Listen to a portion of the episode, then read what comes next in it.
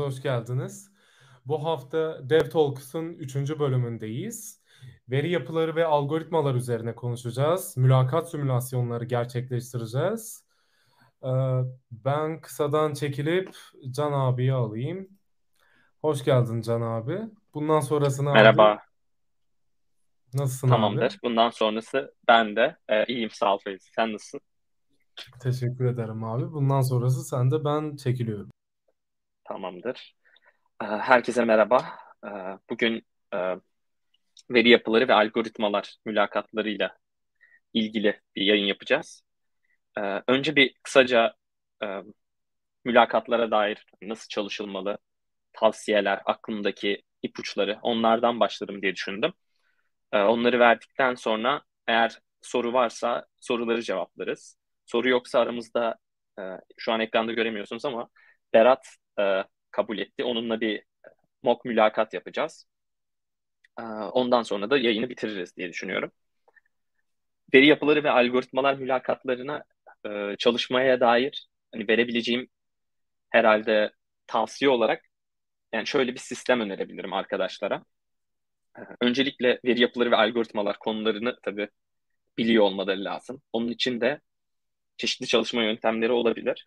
Ama ben kendim üniversiteden mezun olurken kullandığım yöntemi önerebilirim. O da e, tabii üniversitede veri yapıları ve algoritmalar dersleri almıştım. Onların üstüne mülakatlara girmeden önce hmm, şirketlerle görüşeceğim belli olduğu zaman Cracking the Coding Interview diye bir kitap var.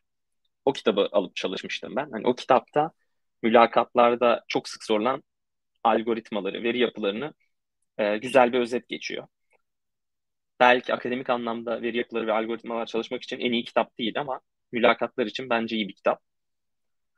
Ee, o kitaptaki konuları bitirdikten sonra soru çözmelerini öneririm arkadaşlara.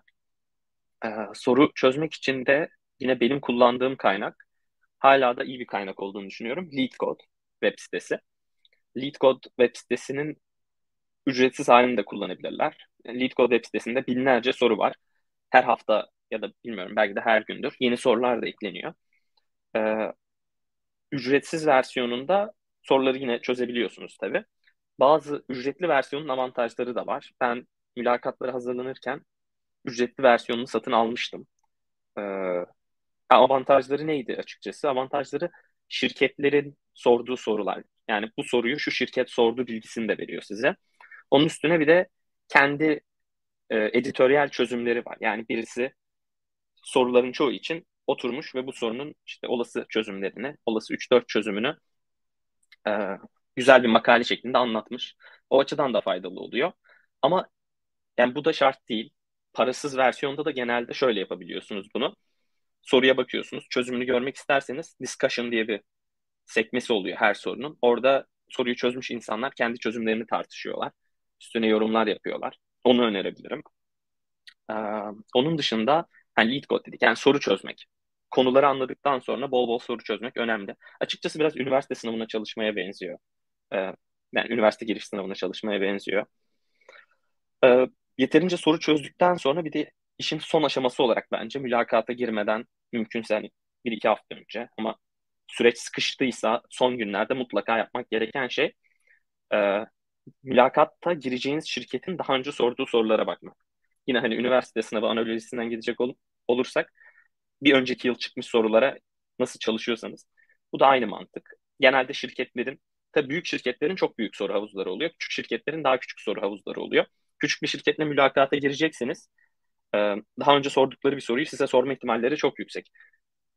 Dolayısıyla bu çıkmış soruları çıkmış sorulara bakıp hani onlarla practice yapmak gerçekten önemli. Bunun için de ben Glassdoor'u kullanmıştım. Glassdoor diye bir web sitesi. Bu web sitesinde insanlar hani şirketlere dair deneyimlerini yazıyorlar. Ya da işte aldıkları maaşları yazıyorlar. Böyle şirketleri aslında değerlendirdikleri bir site. Ama e, çıkmış mülakat deneyimlerini de yazdıkları için orada çıkmış soruları da yazıyorlar.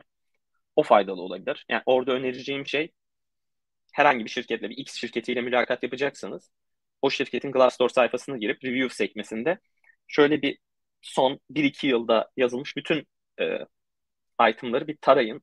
Hatta onları bir yere kopyalayın. Sonra her zaman çok anlaşılabilir olmayabiliyor orada yazan şeyler.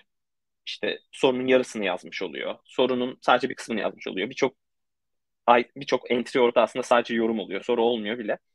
Önce onları bir yerde derleyip toparlayın. Sonra hepsinden anladığınız kadar yani ne kadar anlaşılabilirse o yazılan entry oradan anladığınız kadar soruyu düşünün. Bir çözüm bulmaya çalışın.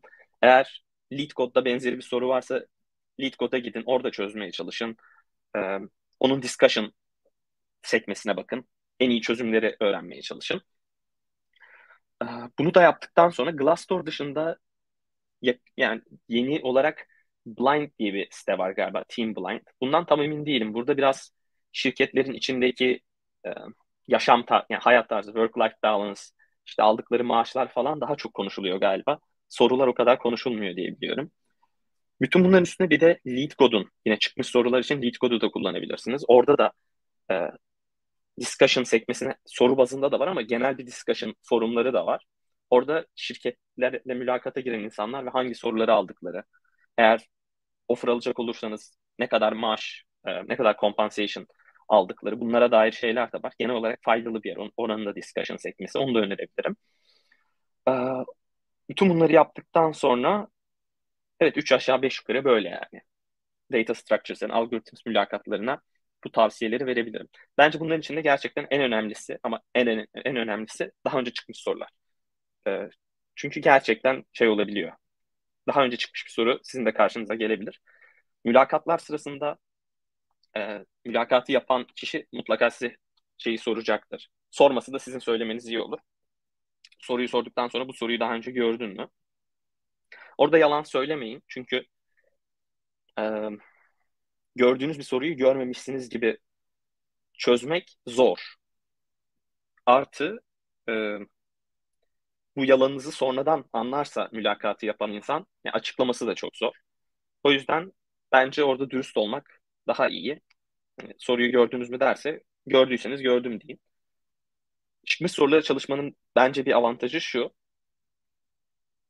Söz 20, 20 tane çıkmış sorusunu gördünüz o şirketin.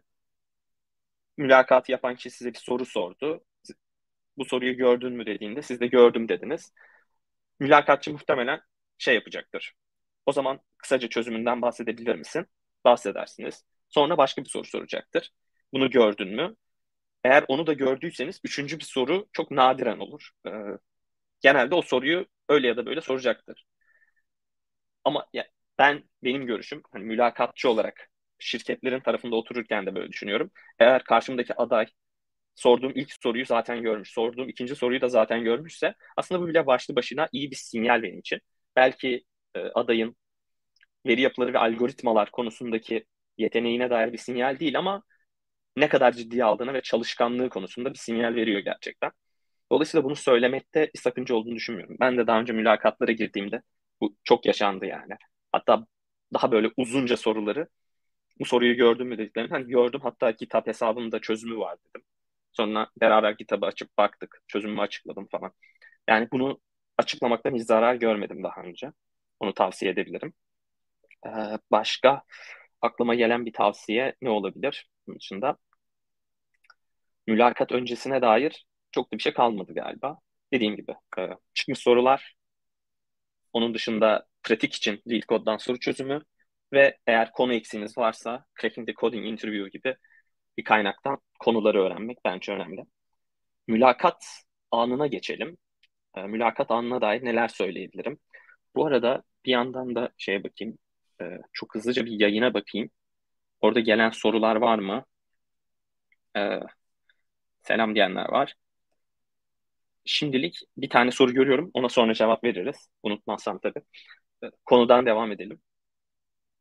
E, mülakat anında. Evet. Mülakat anında mülakata ilk girdiğinizde bir introduction seansı olacak. Herkes kendisini tanıtacak. Ee, orada mülakatı yapan, yani mülakata giren kişi olarak siz muhtemelen daha önce çalıştığınız yerde, daha önce nerelerde çalıştığınız, belki neler yaptığınız kısaca bahsedeceksiniz. İşin doğrusu e, birçok yerde bu introduction kısmı yani kendinizi tanıtma, neler yaptığını anlatma kısmı sizin stresinizi bir nebze azaltmak için oluyor. Yani o mülakata çok stresli girmeyin. Kendinizi biraz rahat hissedin diye oluyor. Yani sizin iyiliğiniz için. Or o yüzden orada çok stres olmaya gerek yok. Yani tabii çok saçma sapan şeyler de söylememek lazım ama e, belki şey sorabilir. Size daha önce yaptığınız projeden bir soru sorabilir.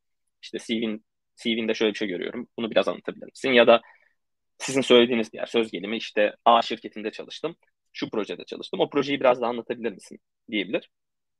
Ee, yani tabii yine dediğim gibi çok saçmalamamak lazım ama genelde bu sorular stresi azaltmak için hani sizi biraz daha e, mülakata hazırlamak için sorulan sorular. On, onlara çok e, stres olmamak lazım gerçekten. Sonrasında e, mülakat yapacak kişi şeyi açıklayacak işte şöyle şöyle bir mülakat yapacağım işte 40 dakika sürecek 45 dakika sürecek vesaire. Son, sonunda 10 dakika 5 dakika neyse sana soru sorma süresi vereceğim diyecek. Bazen şirketler şey de yapabiliyor. Ee, şimdi genel bir problem olarak bu mülakatlar söz gelimi bir saat olsun. İşte ilk 10 dakika ya da 5 dakika introduction, son 10 dakika soruya ait, sizin sorularınıza ayrılıyor. Ama mülakat uzayabiliyor. Her e, interviewer yani mülakat yapan kişi de her zaman sizi kesmeyebiliyor. O durumda size soru soracak zaman kalmıyor. Şirketle ilgili şeyleri öğrenebileceğiniz zaman kalmıyor. Bazen küçük şirketler, startuplar şey yapabiliyor. Ee, birkaç kere gördüm bunu. Önden size soru sormanız için fırsat veriyor. Yani diyor ki mülakatın sonunda vakit kalmaz diye sorularını şimdi sorabilirsin. Bu, bu açıkçası e, ben ben hiç böyle bir şey yapmadım kendim mülakat yaparken. E, biraz aday açısından stresli olabiliyor. Çünkü şeyden emin olamıyorsunuz. Zaten hani ne sorsam bir anda beklemediğiniz bir şey olduğu için biraz strese sokabiliyor. Ona da hazırlıklı olmakta fayda var. Yani mülakata girmeden önce sıra size geldiğinde ne soracağınızı önden bilip gitmek bence çok avantajlı oluyor. Hem yani mülakatın sonunda da şirketle ilgilendiğinizi gösteren bir soru sormanız gerekeceği için onu önceden hazırlamakta fayda var. Neyse, size ajandayı da açıkladıktan sonra mülakat yapacak olan kişi esas bölüme geçiyorsunuz. Mülakat. Muhtemelen bir e, yazdığınız kodu ikinizin de görebileceği bir ortam kullanacaksınız. İşte HackerRank olabilir, CoderPad bir sürü sistem kullanılıyor. Ee, Google Docs olabilir. Herhangi bir sistem olabilir. Karşılıklı yazı yazabileceğiniz. Mülakat yapan kişi muhtemelen soruyu copy-paste yapacak ve sonrasında mikrofonu biraz size bırakacak. Önce tavsiyem önce bir soruyu okuyun.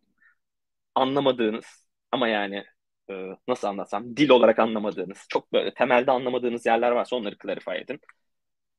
Soruyu anladıktan sonra mülakat yapan kişi, interviewer bunu vermiş olabilir ama örnek vermediyse siz birkaç örnek yazıp örnek input, örnek output şeklinde hani doğru anlamış mıyım soruyu. Onu bir teyit ettirin karşı tarafa. Bu input için bu output mu olmalı? Ee, bunlardan sonra hani soru netleştikten sonra aklınıza gelen edge case'leri edge case'leri düşünmek önemli bu arada. Daha soruya hiç başlamadan. Onları netleştirdikten sonra yani karşı tarafla aynı sayfada olduğunuzu anladıktan sonra çözüme dair düşünmeye başlayacaksınız. Burada hani herkesin verdiği klasik bir tavsiye artık vermek gerekir mi onu da bilmiyorum ama sesli düşünün. Hani e, karşı tarafı ne düşündüğünüzü aktarın en azından. Sesli, yani mülakatı yapan taraf olarak, interviewer olarak ben karşımdaki aday çok sesli düşünmese bile ona iyi bir skor verebilirim. Yani gerçekten soruyu iyi çözer. Arada büyük sessizlikler olur ama o sıralarda düşünüp gerçekten bir ilerleme kat ediyordur. O zaman ben bunu çok kafaya takmam ama mülakat yapan herkes böyle olmayabilir. Karşınızdaki kişi sessizlik yani sessiz durmanızı kötüye yorabilir. O yüzden bence sesli düşünmekte fayda var. Çok ciddi olarak performansınızı düşürmüyorsa sesli düşünmek önemli. Ee, sesli düşünerek bir çözüme vardığınızı varsayalım. Yani öyle olduğunu umut ediyoruz. İlk aşamada bu arada tabii sorunun soruya da bağlı bu. Soruya bağlı, sizin soruya hakimiyetinize bağlı. Ama iyi bir çözüm bulamıyorsanız en basit çözümle bile başlanabilir.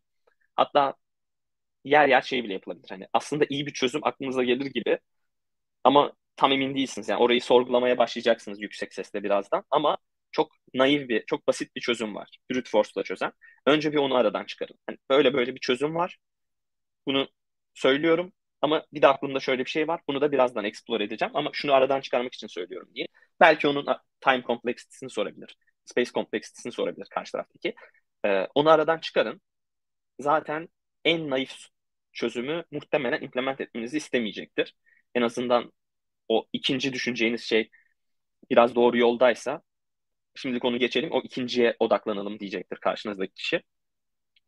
Ee, bir noktada hani daha iyi bir çözüm bulduğunuza inandığınız bir noktada karşınızdaki interviewer şey diyebilir. Hani bu çözüm bana mantıklı geliyor. Bunu implement edelim mi? Ya da an, eğer e, anlatımınız bittiyse siz bunu diyebilirsiniz. Hani genel olarak çözüm bu. E, implement etmemi ister misiniz diyebilirsiniz. Karşı tarafın follow-up question'ları olabilir. Yani şu kısmını tam anlamadım anlatır mısın? Onları clarify ettikten sonra tabii bu sorular şey de olabilir. Her zaman şu an şeyi düşünüyoruz. Doğru bir çözümünüz olduğunu düşünüyoruz. Karşı tarafın sorduğu sorular çözümünüzün yanlışlığını da gösterebilir. Eğer yanlışlığını fark ederseniz yine üstüne düşünüp tekrar doğru bir çözüm bulmak.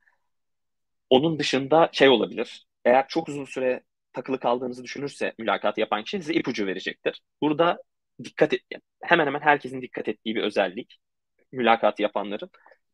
Eğer mülakatı yapan kişi olarak ben size ipucu veriyorsam bu ipucunu iyi kullanmanızı beklerim.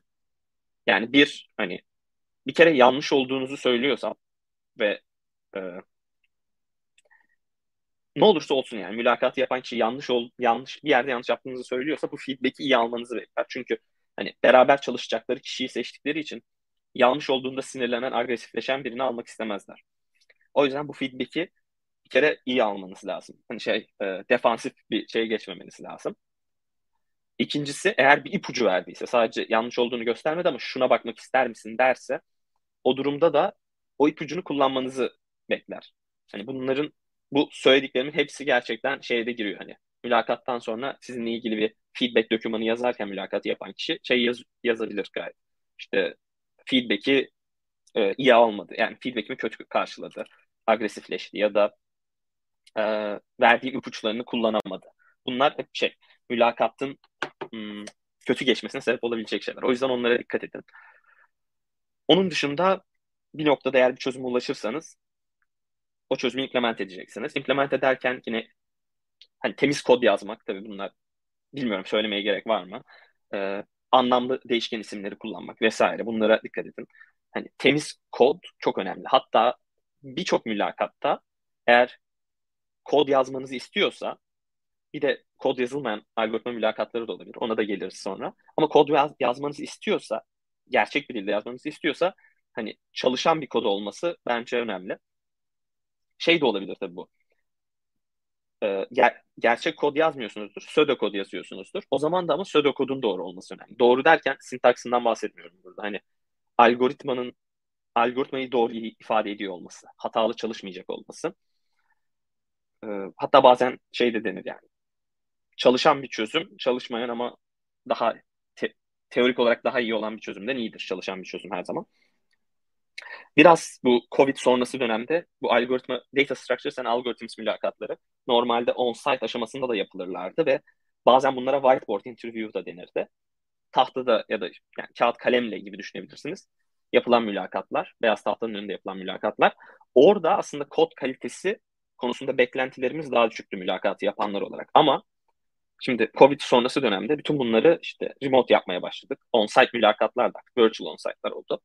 Öyle olunca zamanla şeye kaydı. Alelade bir text editör yerine yazdığınız kodu çalıştırabileceğiniz e, işte CoderPad gibi ortamlarda kod yazılmaya başlandı. Öyle olunca da e, yazdığınız kodun hani çalışması ile ilgili beklentileri arttı mülakatı yapanları. Ona dikkat etmekte fayda var o yüzden. Hani sizden çalışan bir kod bekliyorlarsa ona göre yazmak lazım. Neyse bütün bunlar bittikten sonra muhtemelen bir de e, time ve space complexity konuşacaksınız. Time ve space complexity ile ilgili e, işte doğru cevaplar vermeniz önemli tabii. O konulara hakim olmanız önemli. Eğer mülakatı yapan kişi memnun değilse, şöyle memnun değilse yani time ve space complexity'yi doğru söylediniz ama e, çok yüksek time complexity var ya da çok yüksek space complexity var. Daha iyisi yapılabilir mi? Daha iyisini bulmaya belki çabalayabilirsiniz. E, ve mülakatın bir noktada sonuna geleceksiniz. Karşı taraf diyecek yani soru bu kadardı. Şimdi senin soruların var mı? Ona da dediğim gibi yine şirketle ilgilendiğinizi gösteren sorular sormanız bence önemli. Hani o işle ilgili. Hani şey de olabilir tabii. Yani daily günlük çalışma hayatları nasıl? Böyle sorular da sorulabilir ama hani orada kendinizi öne çıkarabilecek bir soru sorarsanız daha iyi olur. Ona da bence önden çalışmakta bir sakınca yok yani. Bu mülakatta bu soruyu sorarım. Belki şirketle ilgili 3-4 tane soru hazırlarsınız ve 3-4 tane on-site'ınız sırasında her mülakatta her mülakatçıya birisini sorarsınız. Ee, böyle. Onun dışında aklıma gelen bir tavsiye düşünüyorum. Şimdilik burada bu, bu arada tavsiye olayını durduralım. Çünkü e, Berat'la bir mock mülakat yapacağız ve Berat'ın 9'da gitmesi gerektiğini biliyorum. Yanlış bilmiyorsam. Yavaştan ona başlayalım. Onun sonrasında gelen sorulara bakarız tekrar. E, ve soruları cevapladıktan sonra yayını bitiririz. E, Fevzi, Berat'ı alma şansın var mı yayına? Merhaba. Merhaba.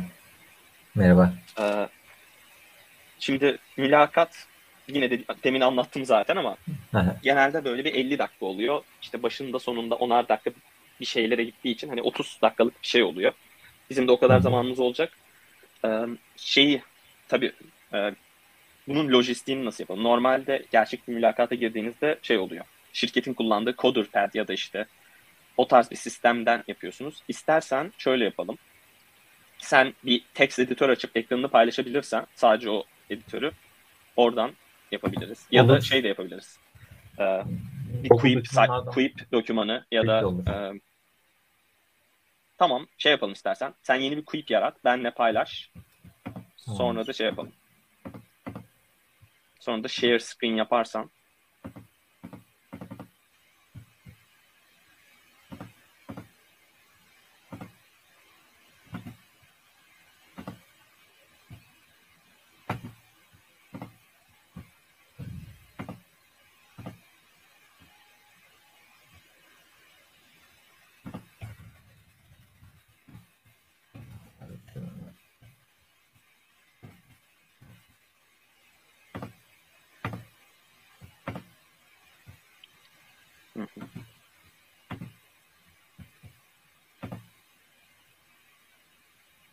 şey bana akses izni vermen gerekecek galiba.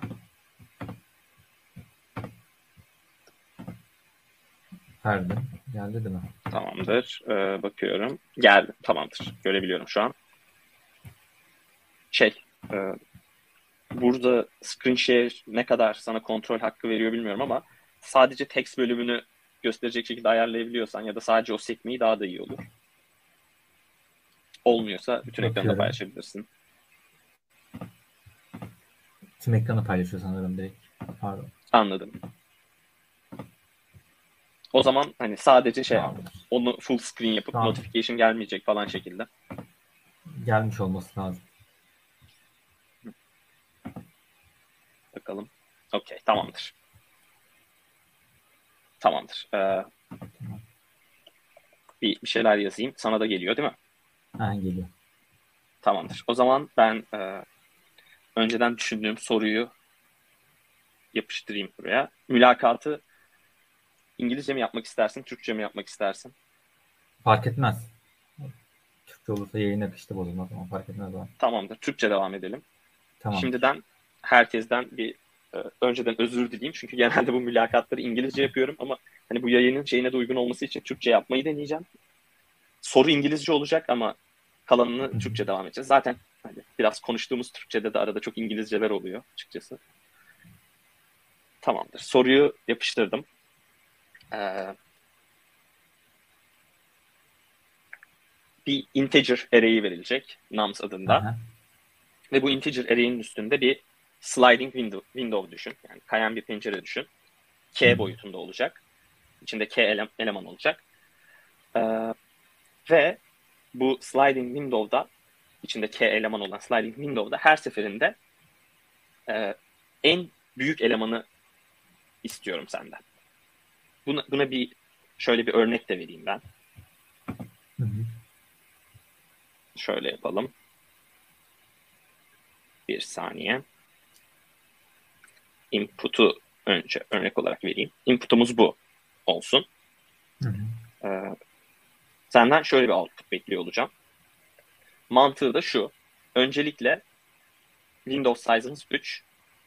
başında 1, 3 ve eksi 1 olacak. Bunların maksimumu 3. 3'ü koyuyorum. Sonrasında 3, eksi 1, eksi 3 olacak. Yine maksimumu Hı hı.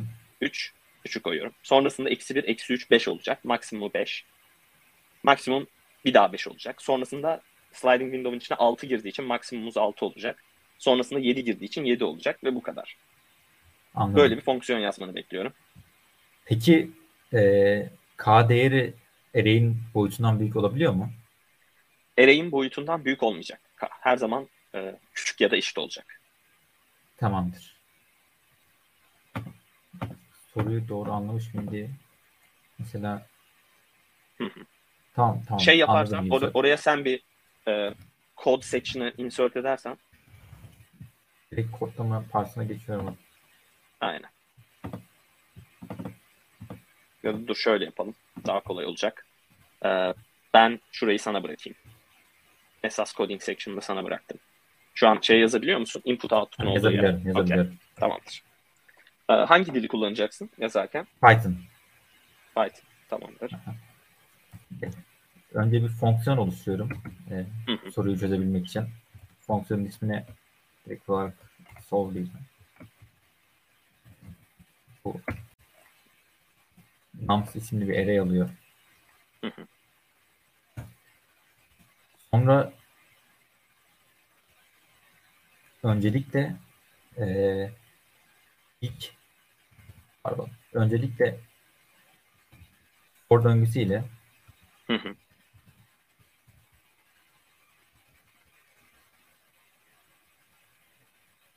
array'in uzunluğunun uzunluğunun eee uzunluğundan k önceki elemana kadar gideceğim. Hı hı. Sonra her i değeri için o şey, Hı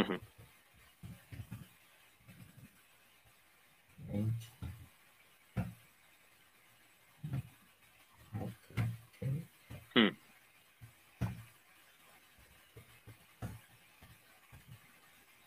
Ayrıca şurada yeni bir tane array oluşturacağım. Ee, Hı hı. sonucu ekleyebilmek için. Result array.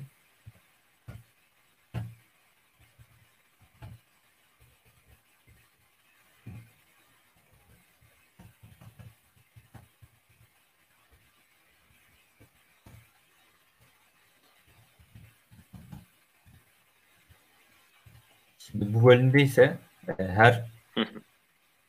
K parçacığı içinden maksimum elemanı bulup o maksimum elemanı döngünün dışında e, array'in içine ekleyeceğim. Hı hı.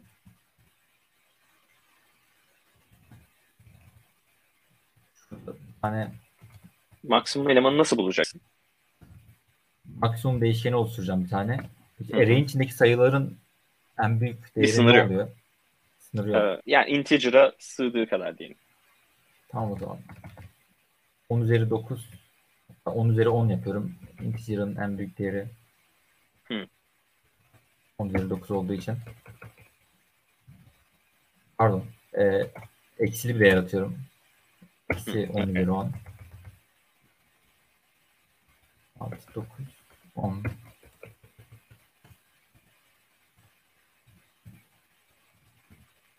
Bölümde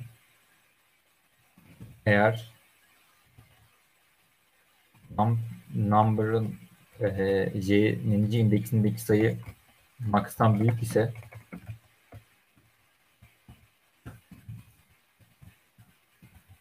maksimumu bu elemana eşitliyorum.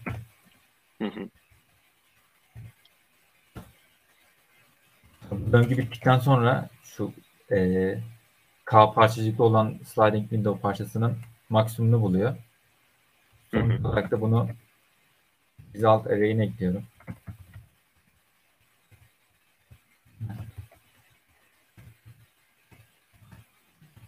Sonda ise array'i döndürüyorum.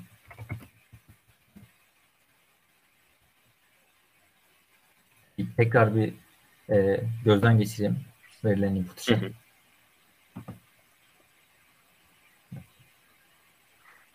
Önce i0 oldu.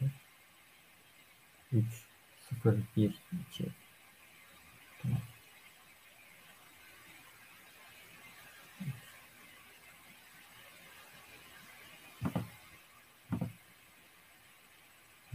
Sekiz. Bu çalışır gibi bence. Hı hı. Peki şeyi düşünelim. Hmm. Hı hı. Önce bir şeyden bahsedelim. Bu e, algoritmanın runtime kompleksitesini runtime kompleksitesi bence düşüneyim.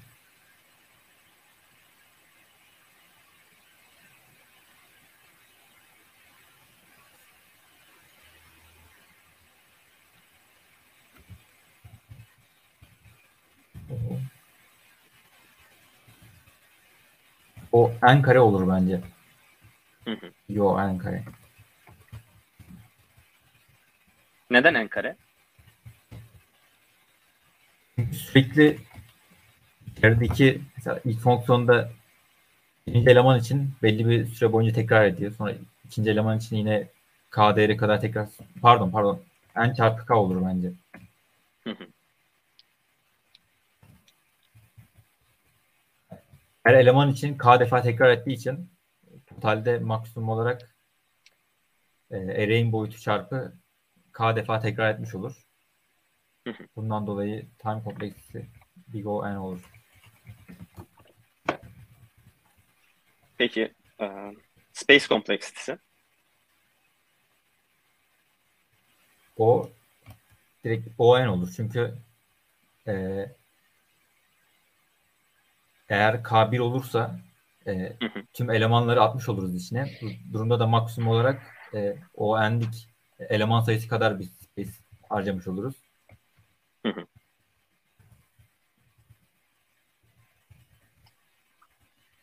tamamdır. E, peki sence time kompleksite olarak bundan daha iyi bir çözüm bulabilir miyiz? Evet bulabiliriz bence. Mülakatın başında aklıma geldi fakat direkt olarak nasıl implement edeceğimi düşünemedim. Hani Nasıl biraz bahset. en başta e, ilk üç parçanın maksimumunu buluruz. Hı. Sonra bir sağa kaydıracağımız için e, yeni gelen değer bu maksimumdan büyük mü diye bakarız. Hı. Eğer maksimumdan büyükse hiçbir daha üzerinden gezmeden onu maksimum olarak alırız. Küçükse de Tamamdır. e, bir önceki elemandan en baştakini çıkaracağımız için e, bu maksimum değeri hani bu önceki maksimum değer miydi diye kontrol edebiliriz. Ama içinde ya birden fazla aynı elemandan varsa maksimumdan bu sefer o durumda bozuluyor gibi oluyor. Ya bu yüzden kafamı karıştırmıştım en başta. Onun üzerinde biraz düşünebilirim.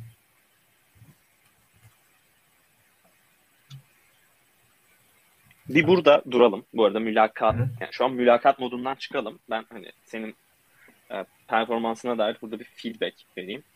Hı hı. E, burada birkaç tane bence benim değiştireceğim şey var. Hani mülakatı mülakata ben giriyor olsaydım böyle yapmazdım diyeceğim. Mesela Max için e, hard coded bir değer kullandın. Bu şey. Bu belki şeyde olabilir. E, algoritma mülak yani bir algoritma yarışmasına giriyorsam, yani competitive programming olaylarında aslında iyi bir yöntem olabilir ama mülakatlarda bence iyi bir yöntem değil. Burada şey yapmak daha iyi olurdu. Max'a Int min. invalid bir değer ver. Şey de yapabilir. Ha. Int min yerine bile bence hatta belki şey kullanılabilir. Python'da minus infinity, plus infinity kullanılabiliyor. Belki olabilir ama bence daha iyi bir çözüm şey olabilirdi. None'la initialize edip şey yapardım. Ee, bu büyüktür çekini yapmadan önce eğer none'sa doğrudan eşitlersin. Yani ya da şey yapabilirsin örneğin. Max'ı ilk değere eşitlersin. İlk değeri pas geçip diğerlerini kontrol edersin. Öyle yapılabilir. Çünkü Hı hı. kodun içinde böyle şey anlamsız diyeceğim ama yani hard coded bir rakam var ve aslında soruyla doğrudan hiçbir bağ olmayan bir şey. Competitive programming'de çok yapılıyor ama bence mülakatlar için iyi bir yöntem değil. Onu bir kenara atalım. Onun dışında e, şeyi eksikti bence. Bu arada şunu da söyleyeyim. Okey. Çözümü implement etmeye başlamadan önce bana yüksek sesle anlatmadın çözümü. Ama burada bir amayla şey yapıyorum. Yani bunu feedback olarak veriyorum. Bence bunu yapma ama e, başlamadan önce bana bir anlatıp hani böyle bir çözümüm var. Okey bunu implement edeyim mi desen daha iyi olurdu. Ama sonrasında e, smooth bir şekilde implement ettiğin yani. Çok tökezlemediğin için aslında soruyu yazarken kodu nereye gitmek istediğini açık bir şekilde anladım. Hı hı. Ama bu feedback'i yine de verme sebebim şey. Başka bir soruda belki bu kadar şey olmayabilir. Kodu yazarken ben o kadar net bir şekilde anlamasaydım o zaman şey olacaktı. Ne implement ediyorsun şu an onu bilmeden seni izliyor olacaktım. Bence ön, önden anlatman daha iyi olur. Ee, Burayı unuttum. Onun dışında o, aynen yani bu şeyle olacak bir şey bence. Ee, practice'le yani. Egzersiz yaptıkça Aha. aklına gelecek bir şey. Onun dışında bir şey daha vardı aklımda. Ha evet şey. Soruda N ve K'nın K'nın alabileceği değeri sordun. O güzeldi. Hani K ne kadar büyük olabilir? N'e eşit olabilir dedim.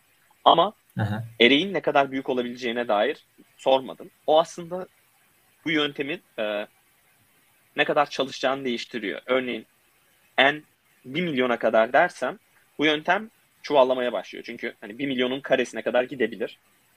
E, senin runtime complexit'in. O da bir yani çok computable olmamaya başlıyor. Ama e, örneğin işte 10 üzeri 3 ise namsın uzunluğu hani 1000 kadarsa mesela o zaman bu çözüm yeterli bir çözüm deyip konuyu kapatabilirdik. Gerçi mülakatlarda şey çok nadiren olacaktır. Yani senin bunu sorman güzel bir sinyal olurdu mülakatçı ama mülakatçı muhtemelen sana şey diyecek. E, 10 üzeri 6, 10 üzeri 5 gibi bir sayı diyeceği için e, zaten en karelik bir çözüm çalışmayacak. Ama yine de senin önden sorman seninle ilgili daha iyi bir sinyal veriyor. Ee, onun dışında düşünüyorum başka bir feedback. Bir de buradan sonrası biraz açıkçası şey feedbackler. Ufak feedbackler. Ee, Mesela maksimumu bulmak için şeyi kullanabilirdim. Python'un built-in bir max fonksiyonu var. Şey yapabilirdin yani. O result array'i o slice için, i'den i artı k'ya kadar olan slice için doğrudan max fonksiyonunu çağırabilirdin. O ikinci for loop'la uğraşmamış olurdun. Ama hani bunlar evet, açıkçası tamam. biraz şey dile bağlı e, şeyler. E, onun dışında aklıma gelen başka bir şey yok. Şeye dönelim geri. Senin söylemek istediğin bir şey var mı bu arada? Yok. Feedback'e dair şey de diyebilirsin. Okay. Dediğim gibi şu an aslında şeyi veriyorum ben. En strict hani böyle en karşında en acımasız mülakatçı modumda olmaya çalışıyorum. Biraz bunların bir, bir kısmını mesela dediğim gibi doğrudan implement etmeye başladım. Normalde kötü bir sign ama çok sorun yaşamadım. Yani dolayısıyla bu feedback tam bu örnekte geçerli olmadı ama genel olarak o tavsiyeyi veriyorum. Baştan anlatman her zaman daha iyi. Soruya dönelim tamam. tekrar. Ee, şeyi konuşalım. Daha iyi nasıl bir çözüm olabilir? Demin bir şeyden bahsediyordum. Dediğim şeyi implement etmeye başlayayım. Tıkandığım noktalarda ipucu isteyebilirim. Önce bir, bir tekrar anlat. Sonra başla. Evet. Şimdi ilk önce e, ilk K element için maksimumu bulacağız. Sonradan bir sağa kaydırırken e, eğer sağa kaydırdığımız eleman e, önceki maksimumdan büyük bir değerse direkt e, tüm okay. K değeri boyunca gezmeden o, max, o elemanı direkt ekleyeceğiz. Diğer adıma geçeceğiz. Eğer küçük bir eleman ise e, daha önceki çıkardığımız eleman maksimum eleman mı diye bakıp e, sonra ikinci maksimumu ikinci maksimuma bakabiliriz. Ama bu da şu an mantıklı gelmedi. Hı hı. Diğer çözüm için düşüneyim biraz.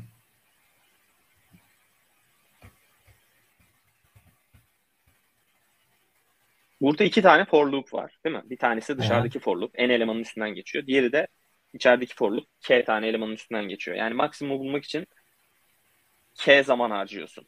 Onu düş evet. onu düşürmenin bir yolu olabilir mi? Yani daha evet.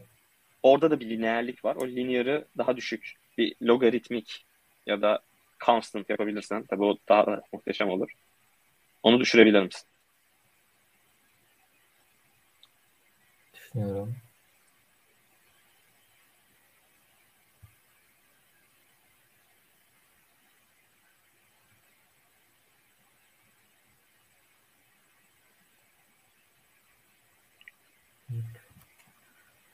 Şey bir Eğer veri yapısı düşünebilir misin? Ha pardon. ip gibi bir veri yapısıyla olabilir mi acaba? Nasıl bir şey? Ee, K, K tane eleman için her K elemanı geldikçe heap'in içine atarım. Hı hı. Sonra oranın içine maksimumu çekerim diyeceğim. O da olmaz. Hı hı. Neden olmaz?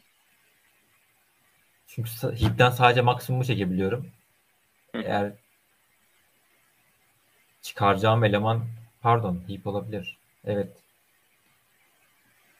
Evet heap olabilir bence. Çünkü e, ilk Heap'le başta ilgili bir sıkıntı var ve orada bence doğru bir yere değindi. Heap'le ilgili sıkıntı ne? Yani çünkü şey sliding window eleman Hı hı. ekleme kısmını anladım heap'in ama bir de çıkarman da lazım ya. Onu nasıl yapacaksın? çıkardığımda eğer çıkaracağım eleman maksimum ise Hı hı. yani çı- çıkarmam gereken eleman pardon maksimumdan küçük ise bu sefer o küçük elemana ulaşamıyorum. Hani direkt Hı. heap'ten maksimuma erişip onu çıkarabildiğimiz için. Buradaki sorunu çözersek çözülür ama şu an düşünüyorum. Peki şey yapsam Ne yapsam? elemanları evet elemanları belki de hmm, nasıl yapabiliriz bunu düşünüyorum. Çıkarmamanın dezavantajı ne olur? Hiç çıkarmasan elemanları, hep heap'te kalsalar nasıl bir sorun yaşarız? Mesela atıyorum e, önceden içeride kalan bir eleman ileriki aşamalarda hani bir şey maksimum olarak görünebilir belki. Evet anladım. Yani büyük bir eleman sliding window'dan çıkması gerekiyor. Ama sen Aha. heap'ten çıkarmadığın için sürekli onu maksimum olarak ekrana bastıracaksın. Evet. Peki şey bilgisini tutabilir misin? Heap'teki elemanları sadece elemanın kendisi olmasa indeksini de tutsan ve maksimum elemana baktığında Ha, e, o elemanın indeksiyle bir şey yapabilir misin mesela? evet doğru. Ya indeksiyle beraber array şeklinde atabilirsen ipin içine. Hı hı. Oradan da maksimumu çekerken eğer o aralıktaysa şey e, indeks değeri maksimum olarak alabiliriz. Aralıkta değilse de discard yani Ara, çöpe evet, atabilirsin. evet, evet.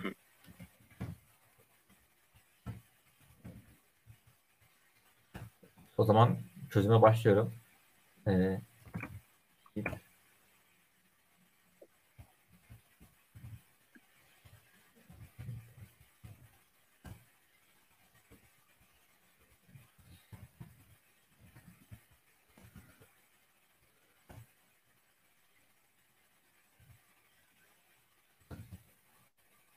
Bir for döngüsüyle en baştan gezmeye başlıyorum.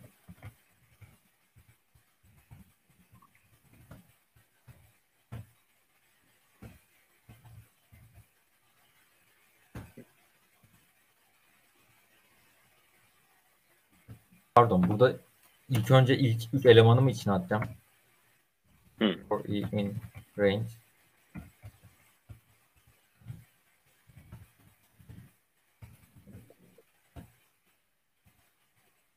Ben mülakatı bölebilir miyim? Tabii.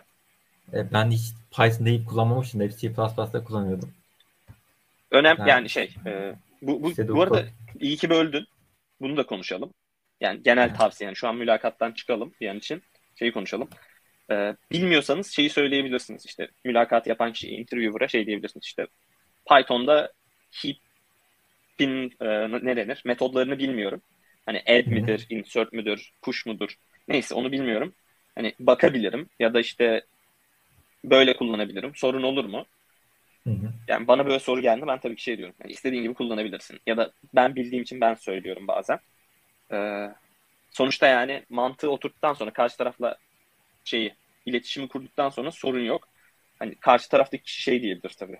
Hayır bakamazsın ama doğrusunu kullanmak zorundasın diyebilir mi? Diyebilir te- teorik olarak ama yani daha önce hiç duymadım, görmedim.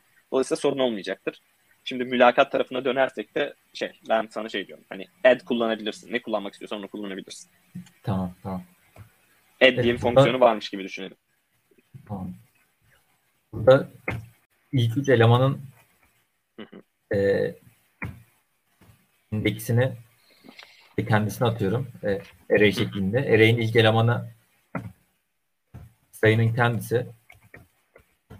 Niye böyle yapıyorsun? Çünkü Niye ilk elemanı öncelikle kendisi de indeksi ikincisi? heap ilk- öncelikli olarak array'in ilk elemanına göre sıralayacak. Hı. Array'in ilk elemanına göre sıraladığı için maksimum direkt olarak en üste çıkacak. Yani indekse göre yapsaydık indekse göre, göre sıralama yapar deyip. Burada şey e, mülakatı yine araya girip şeyi söyleyeceğim. Mesela Python seçtiğin için Python'un heap klası var gerçekten. HeapQ diye bir modülü var. Orada heap fonksiyonları var ama Python'un heap e, modülü bildiğim kadarıyla custom comparator da izin vermiyor.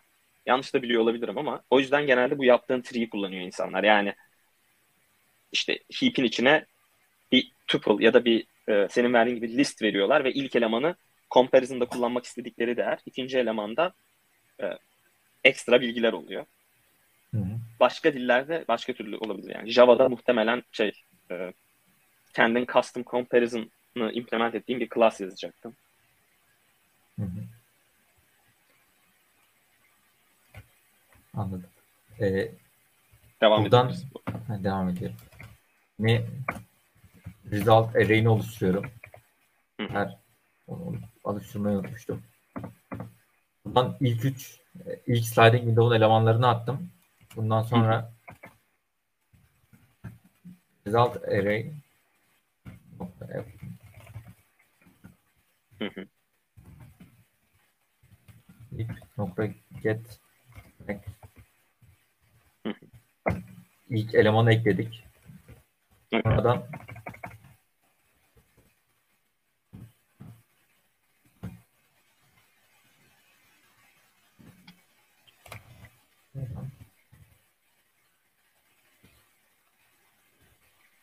Burası eksik kalmayacak çünkü en son elemana kadar gitmemiz gerekiyor. Ee, birinci numaradan başladım. Burada şimdi pardon burası şeyden başlayacak 0 1 2 A değerinden başlayacak. E, array'in sonuna kadar gidecek. Buradan şimdi biz ilk üçüne bakmıştık. Buradan şimdi dördüncü elemana ekleyeceğiz örnek input'a göre. Hı hı. Solution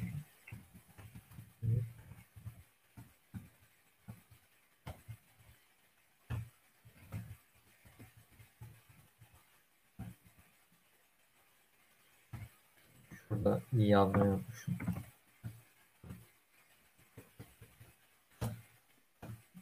Bundan sonra bir while döngüsü içinde Hı hı.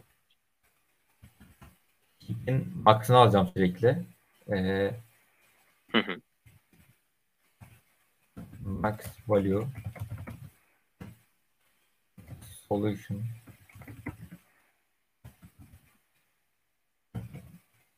get max eğer e, ma- max value aralığın içindeyse eğer Hı hı. Bu max value da array tutuyordu. Birinci elemanı e, value'nun kendisi, ikinci elemanı da index. Hı hı. Bunun ikinci, birinci indeksi in range Hı. ise break diyorum. Şuradan başta null olarak tanımlıyorum.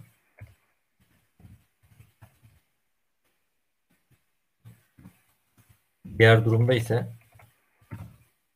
eğer içinde değilse bu maksimumu içeriden çıkarıyorum. Okey. Solution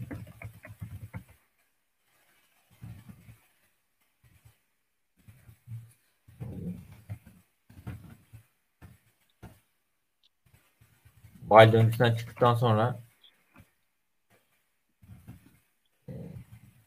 result array'ine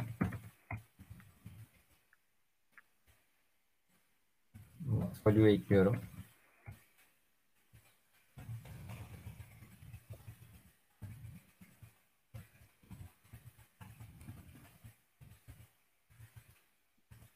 Sonunda da ise return ediyorum array'i. Hı. Time complex time kompleksitesi e, diğerinden farklı olarak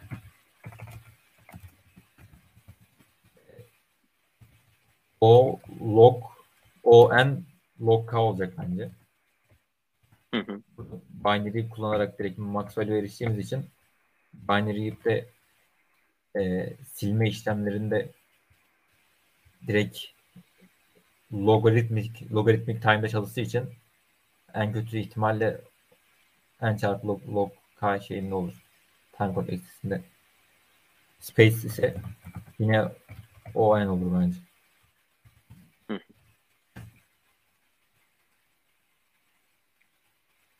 eklemek istediğiniz bir şey var. Ee, şeyi düşünelim şimdi. Sen tamam mısın bu çözümle? Bir üstünden geçmek istiyor musun? Üzerinden geçeyim bir.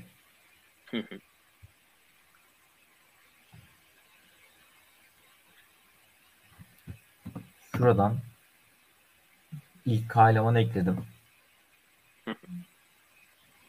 Sonradan bunu içine aldım. Sonra kanuncu elemandan başladım.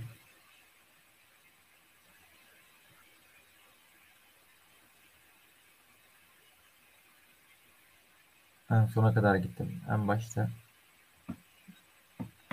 şurada bir parantez olacak.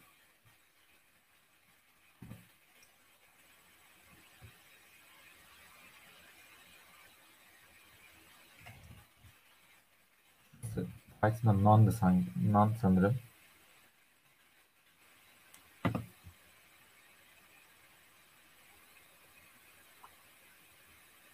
Şey, non, n o n e.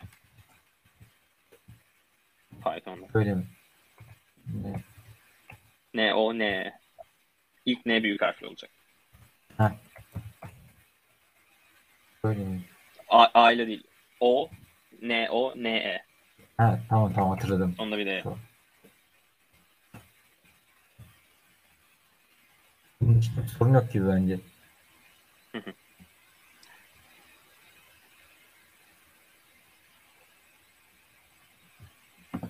Okey. Tamam. Şimdi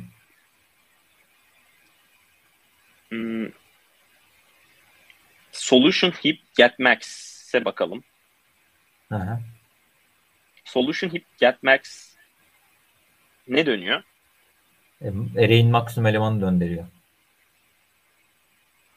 Pardon şurada e, Hı hı.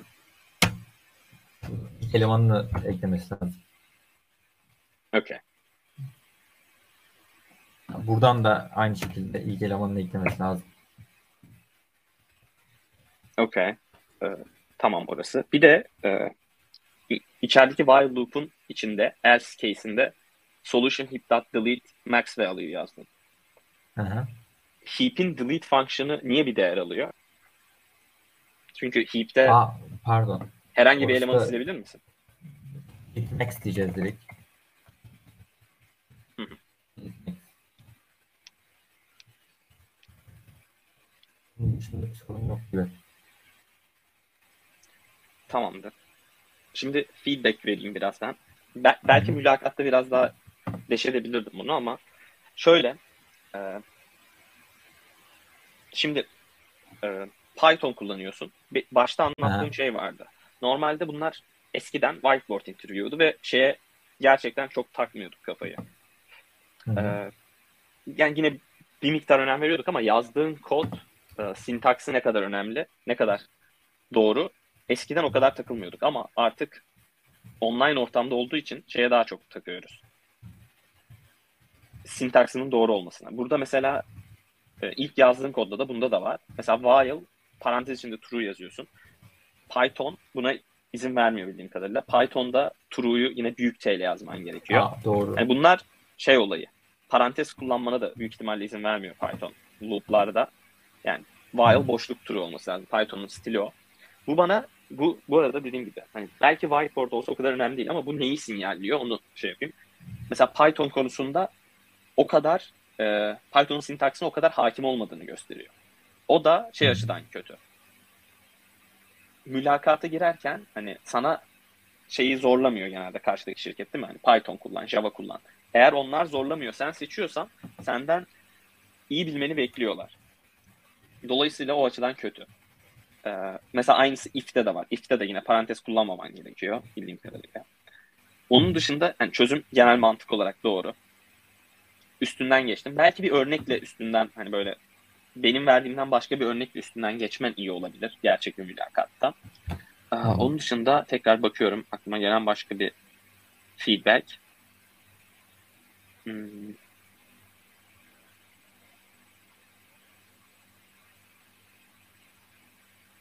Onun dışında dediğim gibi mesela şey max value equals null'dı ama onu sonradan düzelttim. Yine dediğim gibi hani Python'un şeyi sorabilirsin e, mülakatı yapan kişi. Yani bu tam nasıl onu bilmiyorumu sorabilirsin ama hani bir şey kullanıyorsan doğru olması iyi olur. Hani sormuyorsan da en azından.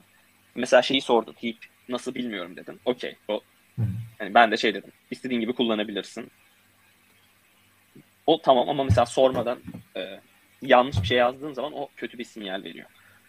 Onun dışında koda dair önerebileceğim ne var? Kodu hani şu an biraz da mock mülakat olduğu için çok süper üstünden e, geç, geçmiyorum ama onun dışında genel olarak iyi. E, Değişken isimleri falan. Değişken isimlerinde çok bir sorun olduğunu düşünmüyorum. Hani result array, solution heap bunlar okey. Max value okey.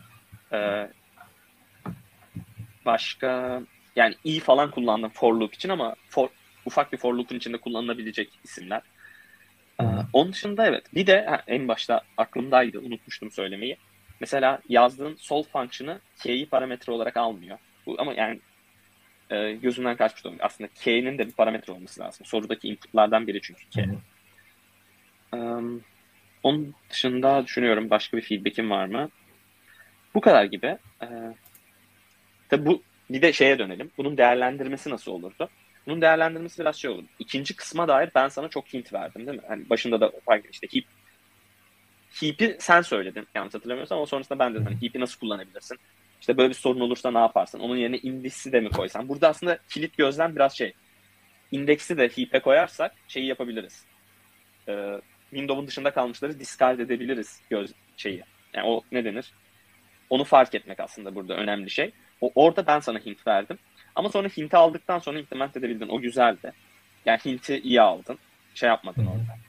Bazen şey olabiliyor çünkü aday hinti verdiğin halde, mülakatçı hinti verdiği halde umursamıyor o, o ipucunu. Başka bir şeyle devam ediyor. Genelde mülakatı yapan kişi bir ipucu veriyorsa öyle ya da böyle yani. Bu genel bir tavsiye olarak mülakatı yapan kişiden daha zeki olabilirsiniz. Bu gayet olası bir durum. Ama sonuçta size o değerlendireceği için hani o bir ipucu veriyorsa onu kullanmak her zaman faydalı. Ee, öyle. Onun dışında şu an aslında mülakat olsaydı zamanımız da bitti. Bu soru bu arada şey lead kodun e, lead, kod, lead koddan bir soru. 239. Hı-hı. soru. Bu zor bir soru aslında. Yani mülakatlarda medium bazen hard da soruluyor. Hani şirketine göre de değişiyor. Bunun şey bir çözümü de var. Lineer bir çözümü var. Merak edenler gidip 239. soruya baksınlar discussion tabine. Ee, ama bu da iyi çözümlerden biri. Başka bir çözümü bu veri yapıları konusunda veri yapıları için güzel bir soru bence. Birkaç veri yapısıyla çözümü var. İşte senin kullandığın gibi heap prior to queue ile bir çözümü var. Ee, Java kullanmış olsaydın Python'da bir denge yok galiba ama tree map kullanarak bir çözümü var. Ee, bir de lineer çözümü de double ended queue kullanarak yapılıyor. Bence güzel bir soru açıdan. Aa, bu arada şey kamera karşısında mülakat yani yayında mülakat yapmayı kabul ettiğin için çok teşekkürler. O da Rica ederim. Bir, e, sosyal cesaret örneği. e, teşekkür ederim tekrardan. Rica ederim. Öyle. E, sorulara dönelim. E, bu arada senin gitmen gerekiyorsa gidebilirsin. Evet. Kalmak istersen kalabilirsin. Hani soruları Çıkayım okuyacağım. Ben. Tamamdır. Teşekkür, Çok ederim. tekrardan. Kendinize iyi bakın. İyi günler. Görüşürüz. Ee, şimdi gelen sorulara bakalım. Bir tane önceden yolladığımız forma gelmiş. Kullandığım dil sorudan soruya değişiyor. Örneğin class'ları bol kullanacağım bir soruysa Java kullanıyorum. Sadece nodlarla uğraşacaksam graph, tree soruları C++ kullanıyorum. Soru array'ler ve matematiksel ifadelerden oluşuyorsa Python kullanıyorum. Mülakatı yapan kişiye bunu belirtmek olumsuz bir etki bırakır mı? Hmm. Bırakacağını düşünmüyorum. Genelde bu muhabbet şöyle gerçekleşir. Mülakatı yapan kişi soruyu sormadan önce size şeyi sorar. Hangi dili kullanmak istiyorsun? O noktada bunu söyleyebilirsiniz. Hani soruya göre seçeceğim diyebilirsiniz. Mülakatı yapan kişi ben olduğumda yani hiçbir kötü intiba bırakmaz. Hatta aslında pragmatik bir tercih. Yani pragmatik olduğunuzu gösterir. Bir bakıma iyi bile. Ama bunun size bir zararı olabilir. Genelde çünkü şey zor. Ee, bütün dillerde yetkin ve efektif bir şekilde kod yazmak o kadar kolay değil. Ee, dolayısıyla bir dilde en azından mülakatlar için hani genel profesyonel hayatınız için bu tavsiyeyi vermem belki ama mülakatlar için bir dile odaklanıp o dilde hani çok iyi olmak bence daha iyi. Yoksa şey karışabiliyor mesela. Demin Berat'ın mülakatında da hani oldu. Mesela işte Python'da null yazıyor ama Python'da null yok aslında. None var. Hani karışabiliyor bu diller birbirine. C++, Python, Java. İşte Python'da true büyük harfle. Eğer karşı taraf bir de gerçekten çalışabilir bir kod bekliyorsa ki dediğim gibi şimdi yeni yeni işte CoderPad falan gibi environment'larda yazınca yazdığınız kodu bir tıkla yani bir round tuşuna basarak çalıştırabiliyor mülakat yapan kişi. O açıdan bence e, bir dilde uzmanlaşmak daha iyi. Tabii onun da dezavantajları var. Demin dediğim gibi mesela Python'da bildiğim kadarıyla tree map, tree set yok. Dolayısıyla o da data structure'la bir çözüm yapmak çok zor olurdu. Ee, onun alternatifleri var ama birebir şey aynısı yok yani. Java'da olan bir e, veri yapısı. C++'da da olduğunu zannediyorum. Tam adını bilmemekle birlikte. Map olabilir belki. Bu soruyu böyle cevaplamış olayım. Ee, bir de şimdi YouTube'a gelen sorulara bakalım. Şöyle reverse diyorum. DevPads programına katılmadan önce hazırlık için tavsiyelerinizi rica edebilir miyiz? Ee, aslında bu soruyu tabii Selim çok daha iyi cevaplardı. Ama e, bir şey bekliyoruz DevPads'e. DevPads şey değil, e, sizin veri yapıları veya algoritmalar konusunda sizi geliştirecek bir yer değil, mülakatlara yönelik bir şey. Yani bu konuları bilmenizi, bu konularda yetkin olmanızı bekliyoruz. Daha çok mülakatlar tarafına odaklandığımız bir eğitim. Dolayısıyla e, nasıl mülakatlara çalışıyorsanız yine algoritmalar ve veri yapıları konusuna mülakatlara nasıl çalışacaksanız DevPads'e gelmeden önce de öyle çalışmak bence faydalı olur. E, konuları öğrenmek, yine Cracking the Coding Interview olabilir, başka bir kitap olabilir ya da üniversitedeki derste kullandığınız kitap da olabilir. Onun üstüne lead code'da belli bir miktar egzersiz yapmış olmak önemli bence. Hemen bir sonraki soruya geçiyorum. Başvurduğumuz pozisyondan bağımsız veri yapıları, algoritmalar soruları yoğun olarak soruluyor mu? Örneğin software engineering yerine ML ile ilgili bir pozisyona başvurduk. Cevabınız için teşekkürler. Hmm. Bu bilmediğim, yani cevabını bilmediğim bir soru. Ama software engineering ile ilgili e, software engineering tarafında bile değişken açıkçası bu. Bazı şirketler software engineer alırken bile algoritmalar ve veri yapıları soruları sormayabiliyor. Ee, Birçok şirket sormaya devam ediyor ama bu soruları. Benim bildiğim en az yani 2-3 tane şirket var ki herhangi bir noktada herhangi bir algoritma sorusu sormuyor. Bu demin yaptığımız örnekteki gibi yani Berat'la yaptığımız örnekteki gibi bir mülakat yapmıyorlar. Ee, bazıları bazıları değil aslında yani büyük ölçü büyük ölçekte bunu yapan şirketlerin çoğu bilinçli bir karar olarak yapıyor bunu. Hani algoritma sorularının faydası olduğuna inanmıyoruz. Gerçek hayatta bir karşılığı olduğuna inanmıyoruz. Görüşünden yola çıkıp yapmıyorlar bu mülakatı. Kendilerince bir felsefeleri var yani. Yapamadıklarından değil. Ama öte yandan büyük şirketlerin hepsi hala yapmaya devam ediyor. Yani Google, Meta, Amazon da eminim yapıyordur. Hepsi yapmaya devam ediyor algoritma mülakatlarını. Software engineer tarafı için konuşuyorum tabii. ML tarafıyla ilgili hiçbir bilgim yok. Aha, bakıyorum. Şimdi